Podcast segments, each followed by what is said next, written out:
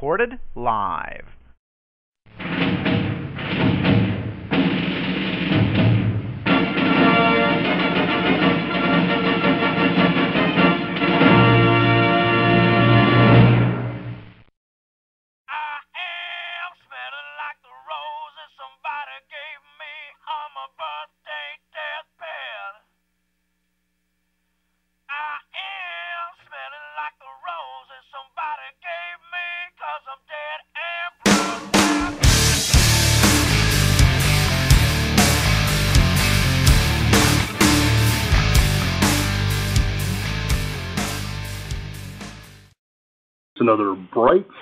Sunday morning here in the Midwest, which means it's time for another episode of Radio J Dub. Radio J Dub, the audio incarnation of the most interesting independent sports blog on the web.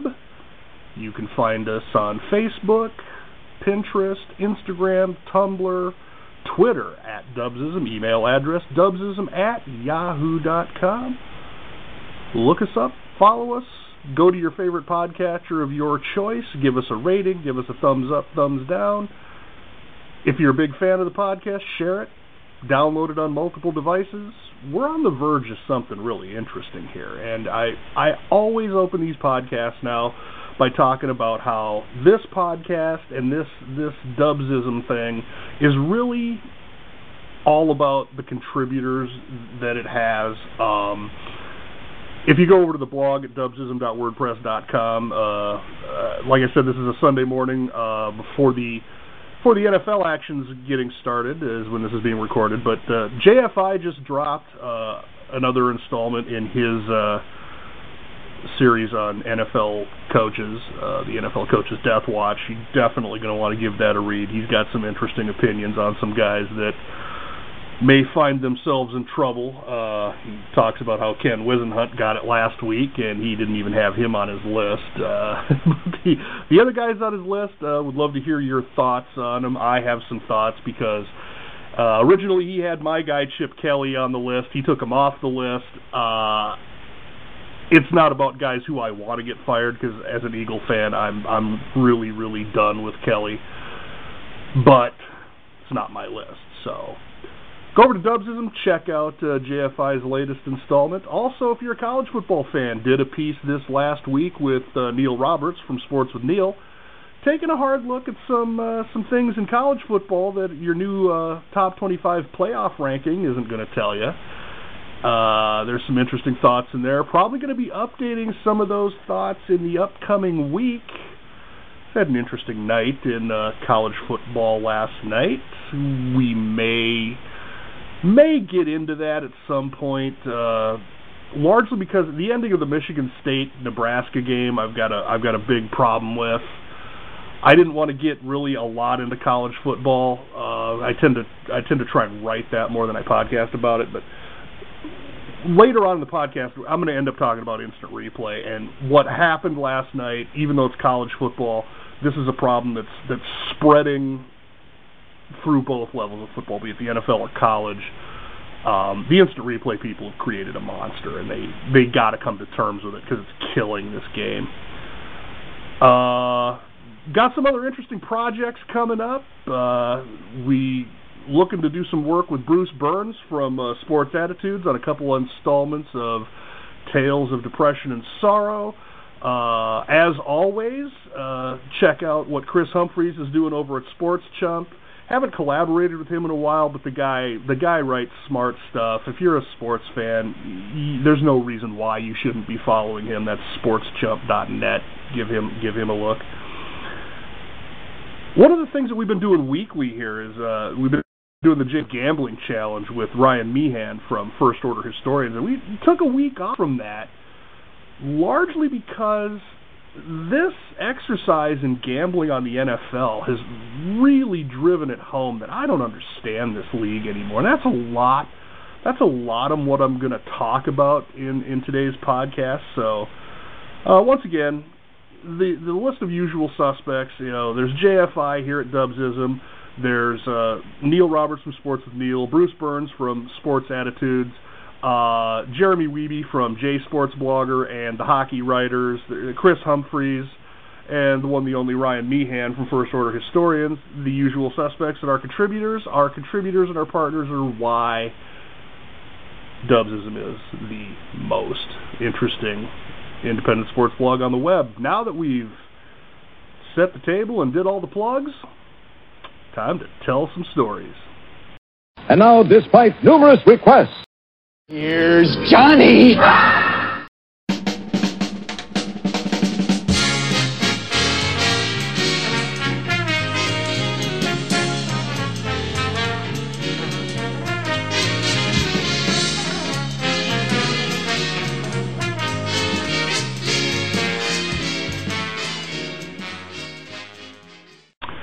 mentioned in the open about the NFL gambling challenge. Um, for purposes of full disclosure, actually doing fairly well, despite the fact that I've taken a couple of real beatings. Uh, that Carolina Indianapolis game last Monday night, that looked like such an easy cover. You're in the fourth quarter, and it's starting to look like you got that in the bag, and then all of a sudden Andrew Luck looks like he's not hurt or made a deal with the devil. I, I don't know what happened, but you know, got that game into overtime, blew the spread, which was seven and a half. In an NFL game, you know you can't win by eight in overtime, so you're screwed. And it's not about that I, you know, I lost a bet, so I'm butthurt about that. That's not why I'm saying I don't get this league. Um, but I'll get into that in a bit. The, the, the real thing here is that you used to be able to tell a good football team from a bad football team. And let me preface that comment with this. Um, when I'm not an amateur podcaster, blogger, sports ranter type guy, um, in my past, I've had management jobs most of my adult life. Um, if you've ever seen the movie Office Space, I tell people that yeah, in, in that movie I was one of the Bobs. I was you know the, the consultant that comes in to tell you what your company's doing wrong, to evaluate employees and say that guy's valuable, that guy's not, blah blah blah. The point of that is that when you make a living spending time telling other people that their babies are ugly, you start to learn a lot about how to recognize things that work and things that don't. One of the things that I've always, always said about the NFL, and there are people who disagree with me on this, and frankly, they can disagree all they want. Teams that win in the NFL are teams that can run the football and can play defense. And one of the subsets of doing that is that you can control the line of scrimmage. Now, one of the things I said a couple of podcasts ago is that there's a new thing in the NFL that trumps that, and that is you have a quarterback that changes the rules. And and I said there's two guys in this league that do that. One of them is Tom Brady and the other one is Aaron Rodgers. What am I what am I getting at here? Um, I look at this league and I look at the product that the NFL is putting on the field right now, and it's not very good. Um, I look at the NFL right now, and if if you held a gun to my head and said, "Okay, top to bottom, what's the most complete, flawless team or least flawed team in the NFL?" I, like, I got to say it's the Cincinnati Bengals. Having said that, I wouldn't bet on the Bengals to win a Super Bowl because they have, you know, throughout their history with the, their current leadership, that uh, they can't get it done in January. Is this year different? I don't know, but I wouldn't bet on it. The team that you, if, if I had to bet on a team that's going to win a Super Bowl, I'd, I'd have to say the Patriots because I mean, as long as Tom Brady plays at the level that he's playing, I don't see who's going to beat them when it matters. I don't think they're going to go undefeated. I'm starting to hear that talk. Everybody has an off day. You know, those things happen. The entire history of this league, there's only been one team that went wire to wire without a loss. Um, and you look at how many teams, how many, multiply that by how many seasons, it's just it's a field bet. You know, you, had one team that did it. I don't think it's going to happen again. I don't think it's going to happen this year. Um, either way, it doesn't matter. Um, you, you go back to the Patriot team that went undefeated until the Super Bowl, and they don't talk about they went 16 and 0. They talk about they lost the Super Bowl. So, um, the product on the field. In the old NFL, or the NFL of my youth, say the 70s, the 80s, you could tell who was good and who wasn't. Um, that didn't make betting on them any easier because the guys in Vegas are really good at setting point spreads, and they know that you know a good team should beat a bad team by such and such points. And, and these guys are out there to get your money. It's what they do. They're good at it. But in today's NFL, it has become such a week to week exercise. It, it, even even within the same game, you can you can watch two different things happen. I mean that Colts that Colts um, Carolina game is a classic example. The first half, the Indianapolis Colts look as terrible as we all really think they are, and in the fourth quarter, all of a sudden they made it a football game. Um, the Seattle Seahawks. I mean, here's here's a team that's one Darrell Bevell slash Pete Carroll call away from winning back-to-back Super Bowls, and now all of a sudden they look very mediocre. Um, we talked about the Patriots. Um, the Patriots, I think they're the odds-on favorite to win the Super Bowl.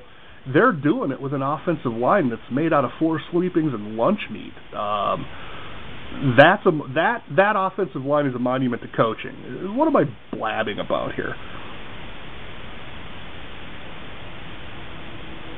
In this league right now, there are two teams that may easily be amongst the five worst teams in this league. And they're tied for the lead in their division. I'm talking about the AFC South. And I'm talking about the Colts and the Texans. Three wins apiece, and they're leading their division. One of those teams is going to the playoffs, and I'll bet you money that one of those teams is going to get in the playoffs with maybe as few as six wins. Yeah. And you can talk about this in terms of, well, that's the problem when you have divisions and we should just have the top 16 teams or blah, blah, blah, blah, blah. However you want to, however you do it. It's not the issue. Go around the NFL and, and tell me, how many teams can you count on the fingers of one hand that are really very good? Patriots, Bengals, Packers, I, I don't know was what happened in Denver a fluke? Guess we're going to find out this afternoon. Um, Packers go to Carolina. There's another team we're going to find out about. Uh, Carolina's given me a lot of things to say. Wow, they look pretty good, but Cam Newton is their whole offense. if if there was, if you took the Patriots and you made a version of the Patriots and you sold it at Walmart what you get is Carolina. The difference between Carolina and the Patriots is that Carolina's defense is for real. The Patriots, their defense is mediocre at best. But you look at the offensive side of the ball, and everything that the Patriot offense does revolves around Tom Brady. And everything that the Panther offense does goes through Cam Newton. Now, Cam Newton is basically playing running back. I mean, they they are running 15 designed scrambles for him a game. Obviously, the Patriots aren't doing that because the Patriots have one of the best pure passers this league's ever seen. But uh, bottom line with Carolina, like, do I buy them going deep into January? Do I do I buy them in a Super Bowl?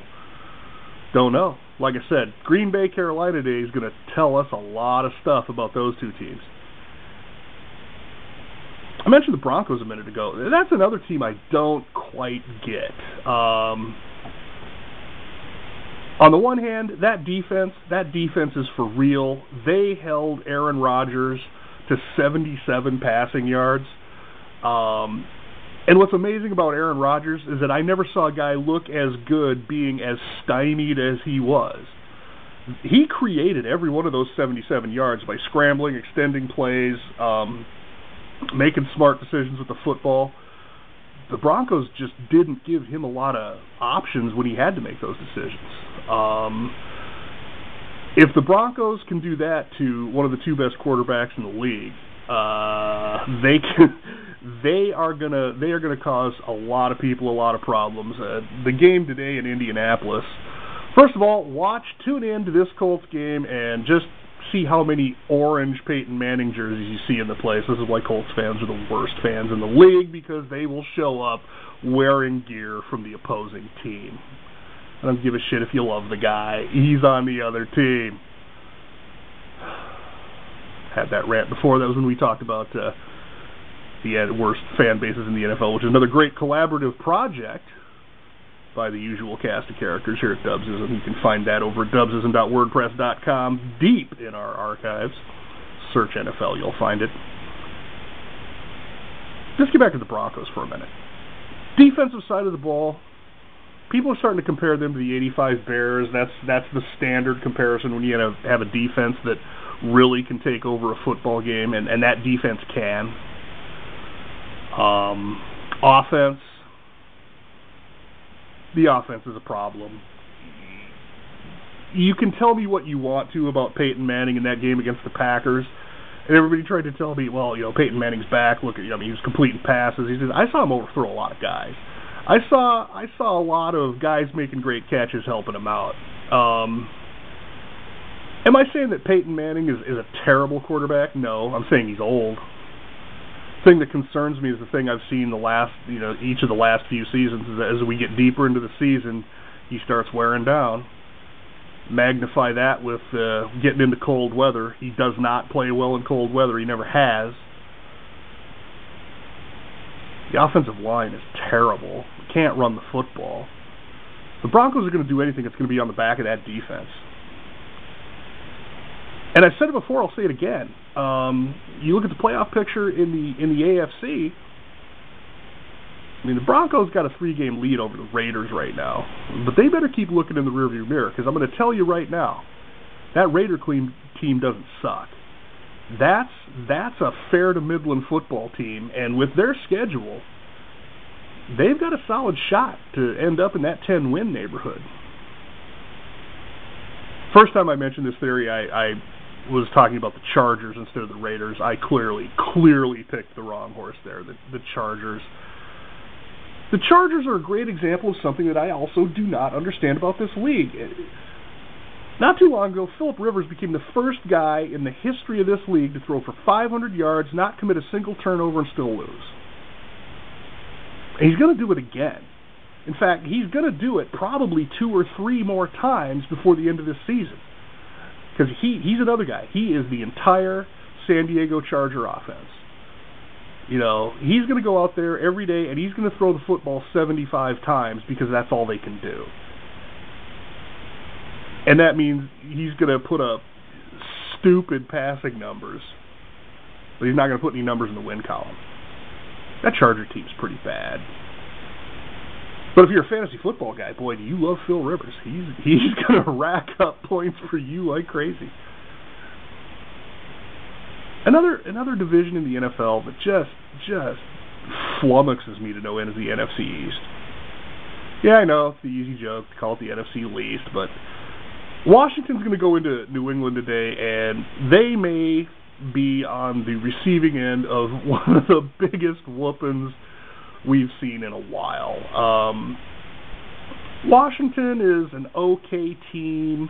They got some okay talent on defense. They got a few players on offense. They they don't know what to do with their quarterback situation. I mean, RG three is as, is as good as run out of town at this point. Kirk Cousins, Kirk Cousins is Kirk Cousins. I mean, he's a backup quarterback. He's he's not more than that. He's not less than that. But New England, New England's gonna got something to prove, and that's that's gonna get ugly. Why does this matter? You look at the NFC East, and that division's wide open. I mean, the Redskins could win it. Cowboys could win it. And then you say, well, the Cowboys, they, they, they they're losing like crazy. if they get Romo healthy and back, this is another division where seven wins could could easily win it. So until they're completely mathematically not able to get seven wins, they're not dead. Because the Eagles ain't going to run away from anybody. The Giants ain't going to run away from anybody. I mean, for fuck's sake, the Redskins are still viable.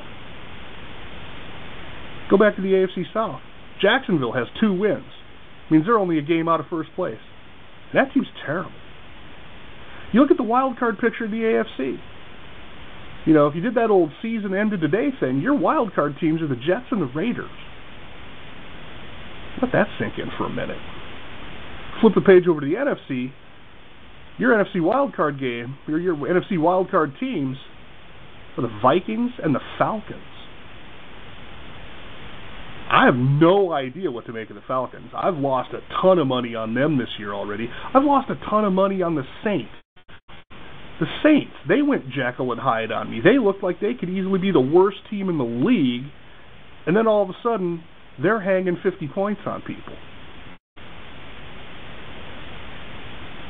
That's why I I pumped the brakes this week, as much as I hate that thing, on the uh, J Dub Gambling Challenge because I don't have a clue who's good anymore. Um, I can tell you who the dumpster fires are: um, Cleveland, Detroit. Pretty much look at the guys that are on um, JFI's coach's death watch list. Uh, that kind of that kind of tells you the story. I mean, he took Chip Kelly off the list. I think the Eagles are a dumpster fire. I think that you know their offense, you know, does just enough to hide a lot of very big problems. The first being that I think Sam Bradford's one of the worst quarterbacks in the league, and I think that every dollar the Eagles paying are paying him is just wasted money. Um, I've never been a fan of his. I never liked the Nick Foles trade. I could go on and on and on crying from my Eagle fandom about how much I hate Chip Kelly and how much I hate this offense and uh, but I'm not going to do that. The topic today is the NFL is putting out a seriously bad product. Uh, NFL football, I spent all day, I had some weekend plans that fell through. And so, for the first time in a long time, I had an entire weekend where I don't really have anything on my schedule. And so I got to watch a lot of college football yesterday, and I'm going to watch a lot of NFL today. And I'm going to tell you, I already know that I saw the best football of the weekend. College football, college football puts out an exciting, watchable product that keeps you riveted. I mean, yeah, you get games that are blowouts, but there are so many options. And if I'm watching a 42 to nothing blowout, I can change the channel. I'll get I'll get that, you know, three six Florida Vanderbilt game that went right down to the end and we were, you know, seriously talking about a dental student as a field goal kicker. You don't get that in the NFL. You know what I get in the NFL? I get 30 penalties a game.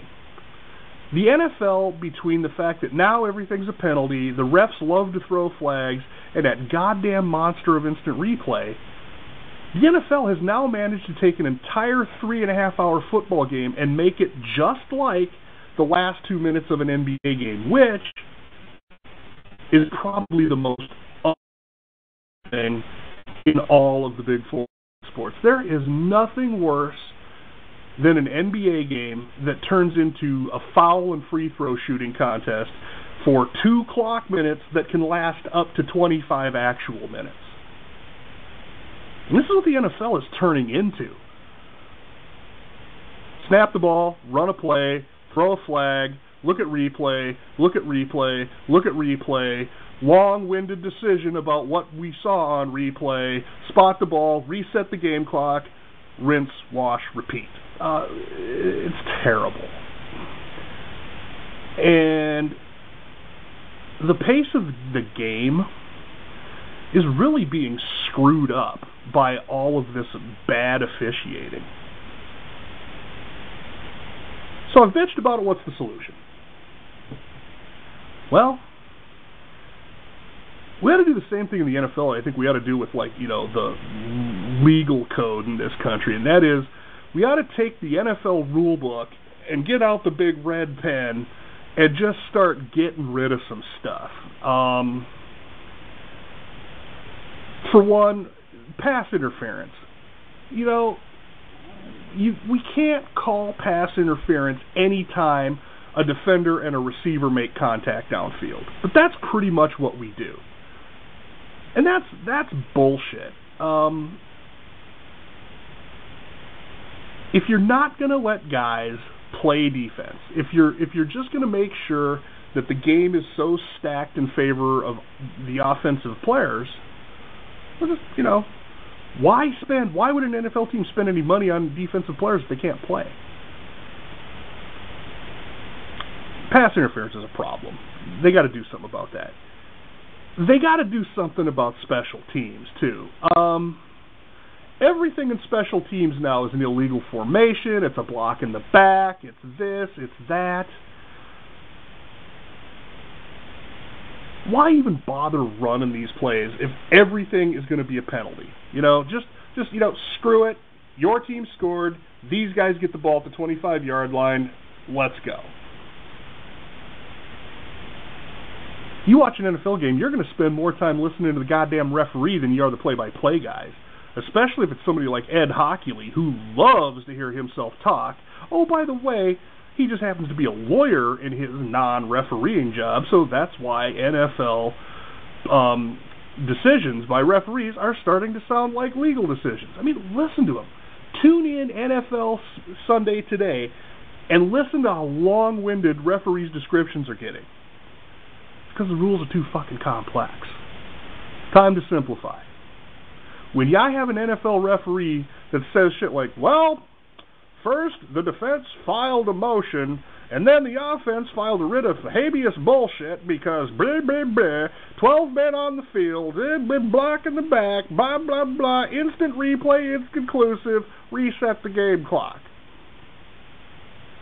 That's what it is, and it's crap. And Goodell, if you don't fix this,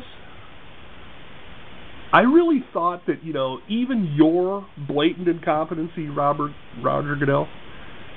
I thought that even your level of stupidity couldn't kill off this league, and I still think you'll have a hard time doing it. But you're giving it a damn good shot because when you lose guys like me, you're very close, very very close to losing the casual fan, and that's what the success of your league is built on. Okay. Hardcore fans can get disgusted, and they do, and you know, especially if they're like me and they get accused of being just a crabby old man that doesn't like things that change. And maybe I'm guilty of that. But even the biggest NFL fan is going to admit that the quality of this league has deteriorated in the last five years. It's really not even up for debate. Having said that, that's the problem that the NFL has on the field. Going to take a little break, come back in the next segment, and I'm going to talk about some off the field issues, and we're going to get into we're going to get into the Ray Rice and the Greg Hardy kind of stuff, and there's been a lot of blather on this topic. Uh, this past week, we had a situation where some photos came out Uh, regarding the Greg Hardy domestic violence case, and there was a a lot of windbaggery that happened on ESPN over that, and in all the talk, I heard a lot of things that I think are frankly pretty frightening. Take a little break. We'll come back and we'll talk about that back in a bit.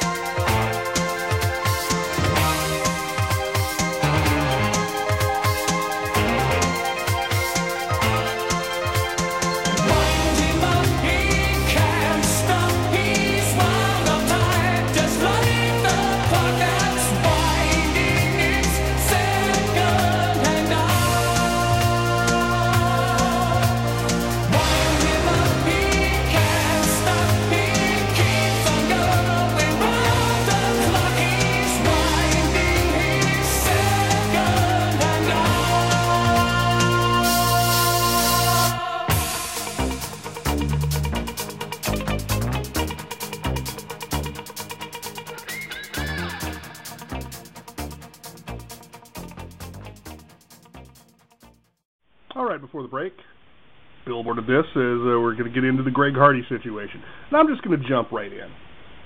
You know, we all know what happened. We all know that we have we have a problem with domestic violence in the NFL. Like it or not, this isn't a new problem. Football players have been beating up their significant others as long as they've been football players. Um, face it, these are guys that are trained to be big, violent athletes. And then we get shocked when we discover that, you know, they may be violent both on and off the field. Here's the thing, okay? You can talk about domestic violence as a scourge on society, and it really is. I mean, people shouldn't be beating each other up. But there's also an issue with, with the media here. Okay? And when these pictures of this woman with these bruises all over her body, when these pictures came out, there was a lot of really red hot button reaction on the ESPNs of the world. Um,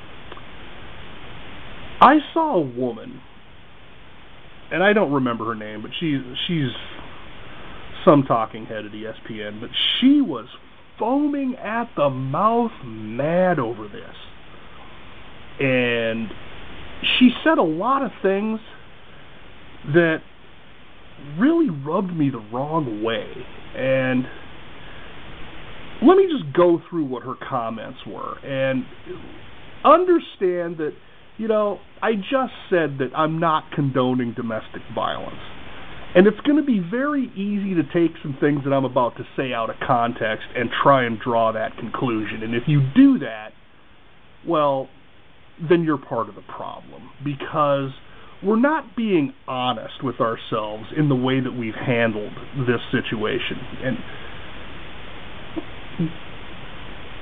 the first thing this woman said that, that set off my radar was she drew a comparison between Ray Rice and Greg Hardy. And she said, you know, well, why is one of these guys out of the league and why is the other one still in the league? And you know, she's she's leading up to she says, well, there's no place there's no place in the NFL for Greg Hardy.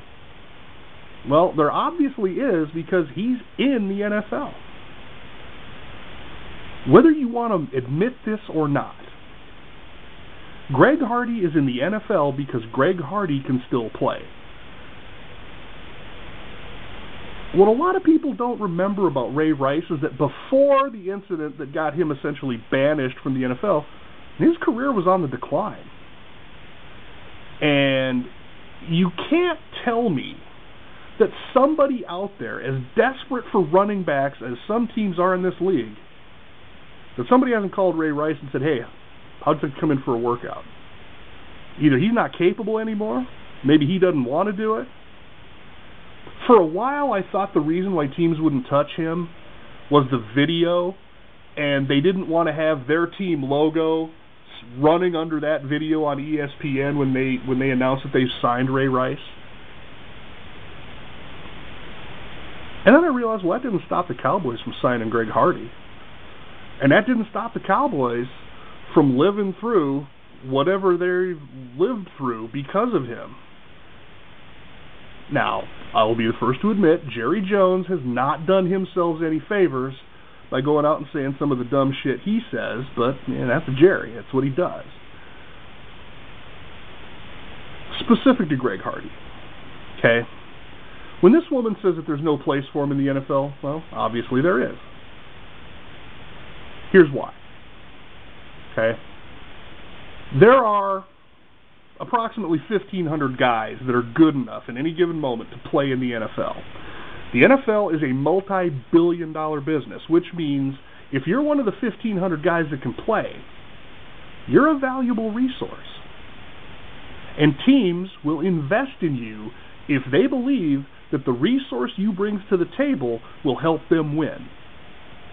Winning football teams are worth a lot of money. Okay?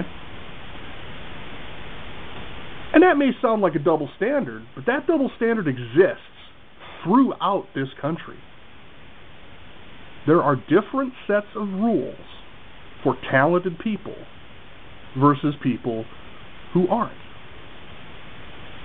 You can write me all the hate mail you want for saying that, but it's true. Okay? Go down to your local car dealership. Look at the guy who is at the top of the sales board. He can get away with slapping secretaries on the asses and telling off-color jokes because he sells more cars than anybody else. If you're the bottom guy on the totem pole, you better mind your P's and Q's because that's just a reason to get rid of you.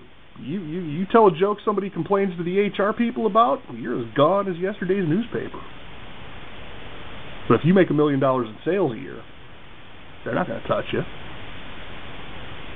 They'll send you a little disciplinary letter, you know, don't do this. We might even send you to a sensitivity class.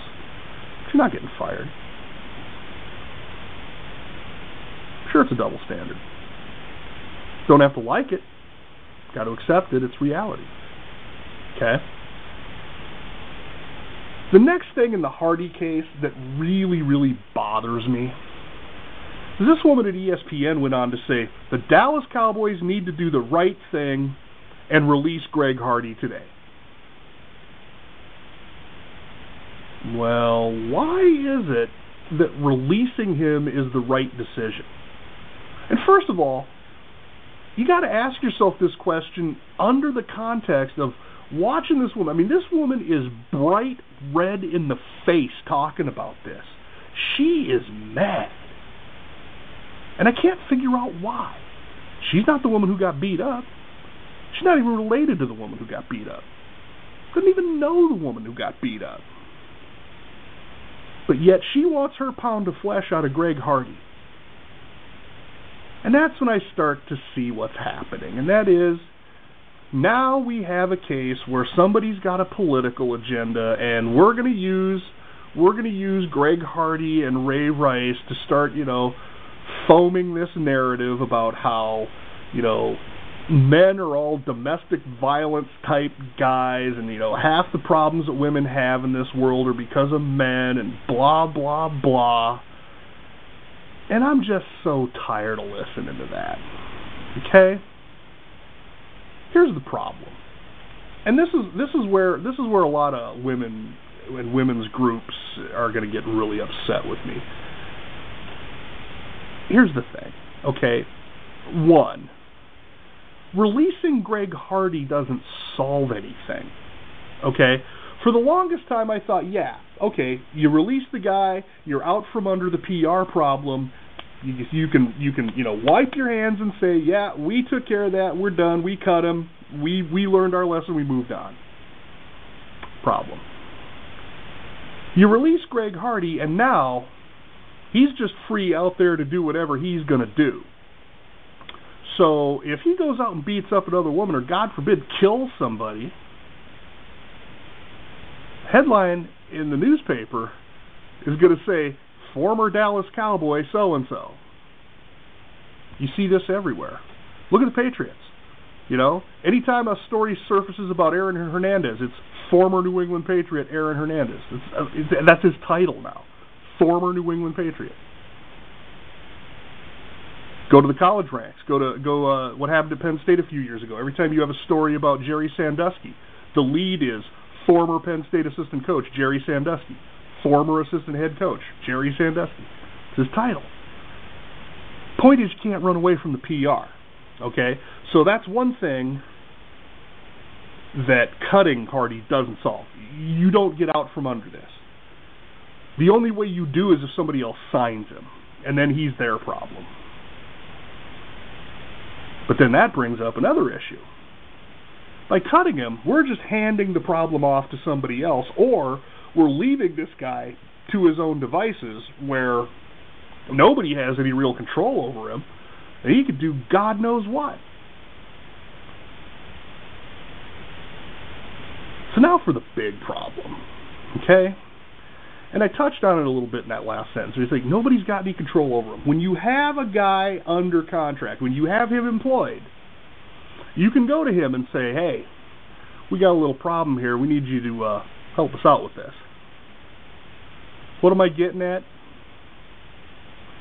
Am I the only person in America that looks at Greg Hardy and sees a guy that has a mental health problem?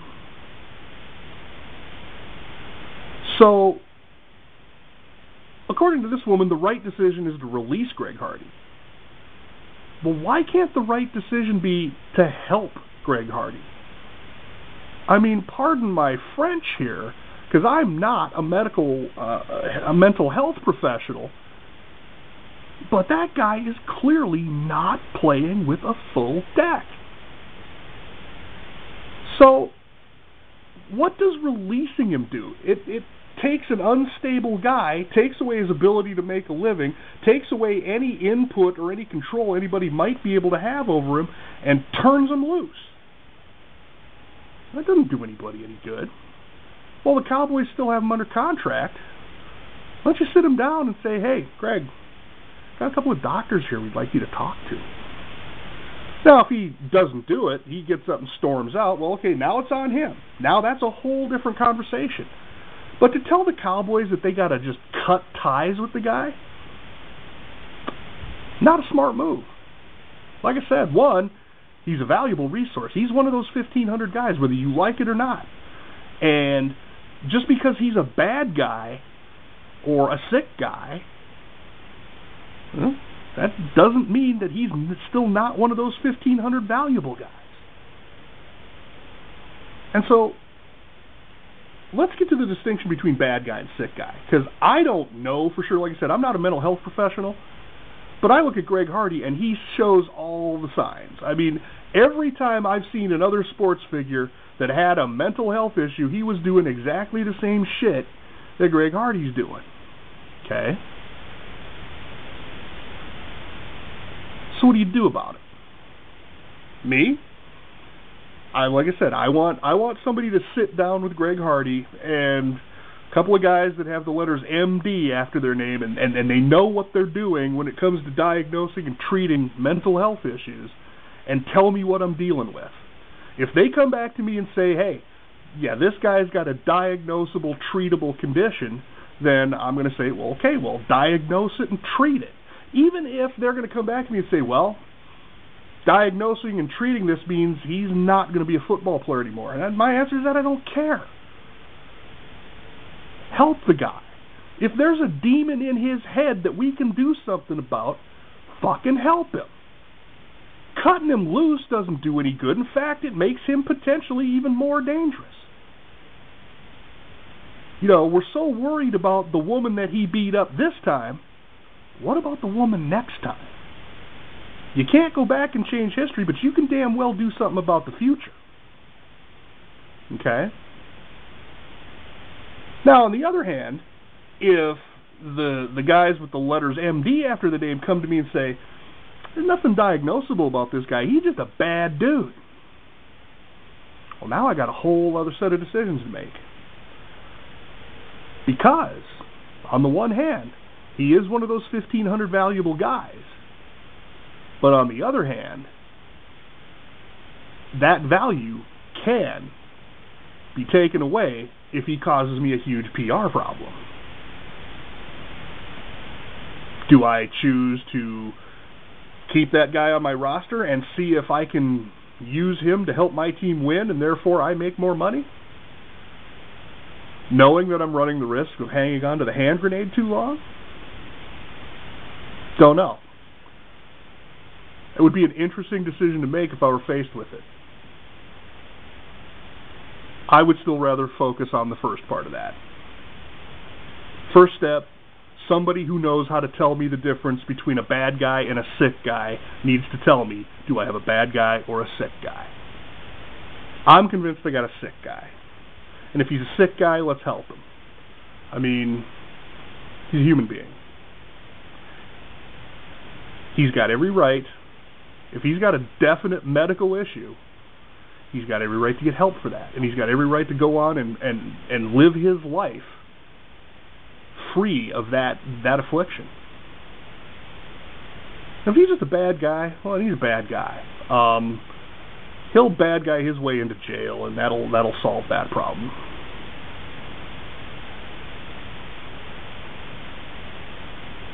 A lot of people. Last point on this. A lot of people want to tell you that the Ray Rice, the issue with the Ray Rice thing was the video. It was, and you could tell that ESPN tried to do the same thing with the pictures. The pictures didn't have the same oop for me because what you're showing me is pictures of a woman with bruises on her. Okay? And here's another place where, you know, women's groups will say I'm blaming the victim, but I look at those pictures and they don't tell me where the bruises came from. You're, I'm, I'm taking it at your word that they came from Greg Hardy, and they probably did. But with the video, pretty much not really a discussion as to how Janae Rice got knocked out. She got knocked out because Ray Rice punched her in the face. You saw it. Bruises, I don't know where they came from. I'm also curious, and this is going to be where I get more of that blaming the victim stuff, but why did this woman stop cooperating with the investigation? Did she get paid off? Did she play a role in what happened to her? I don't know. I wasn't there. Frankly, I don't care. Because to me, the issue isn't about what happened. The issue is about what's gonna happen. Okay? You can call for Greg Hardy's head all you want, but Greg Hardy going to play in this league. If Greg Hardy got released by the pa- by the Patriots, I'm sorry, by the Cowboys tomorrow, somebody else is going to sign him. Why? He's one of those 1,500 players. League is full of guys that are either sick guys or bad guys. Okay? We can have a discussion about those guys all day long if you'd like to. But specific to Greg Hardy, said it before, I'm going to say it again, and that's what I'm going to end on. I think we got a guy with a legit mental health issue. And I think that somebody who is qualified to diagnose and deal with issues like that needs to do so. The right decision for the Cowboys is not to release Greg Hardy. The right decision for the Cowboys is to help Greg Hardy. That's my opinion. Like it or not, you're never going to hear that from the uh, politically correct police over at ESPN. Those people, they just want to take everybody, call them a bad guy, and then destroy their their ability to make a living, and that's not right. Got a comment? Got a thought? Want to call me an asshole? Want to call me a knuckle dragging anti woman piece of shit? sharpen up your internet crayon and hit me. Dubsism at wordpress.com is the blog. Got a big comment section waiting for you. Dubsism at yahoo.com. That's the email address. Hit me up. At Dubsism on Twitter, Tumblr, Pinterest, Instagram. D U B S I S M. Dubsism, the most interesting independent sports blog out there. Come talk to me if you disagree. Come talk to me if you agree. Come talk to me, period. This whole thing is all about giving sports fans a voice that they're never going to get from the corporate sludge pumps like ESPN. And sometimes those opinions aren't going to be warm and fuzzy like this one. Help! I need somebody. Help! Not just anybody. Help! You know I need someone. I younger, so much younger than today. I never, needed anybody's help in any way. But now these days are gone, I'm not so self-assured. Now I find I've changed my mind and open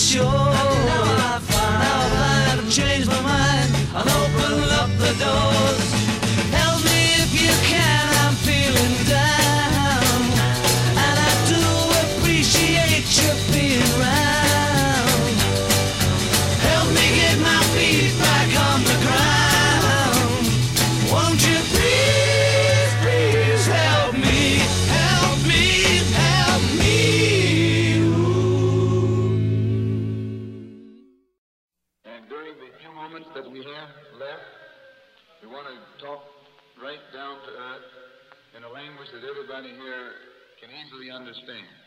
Let me be your heart.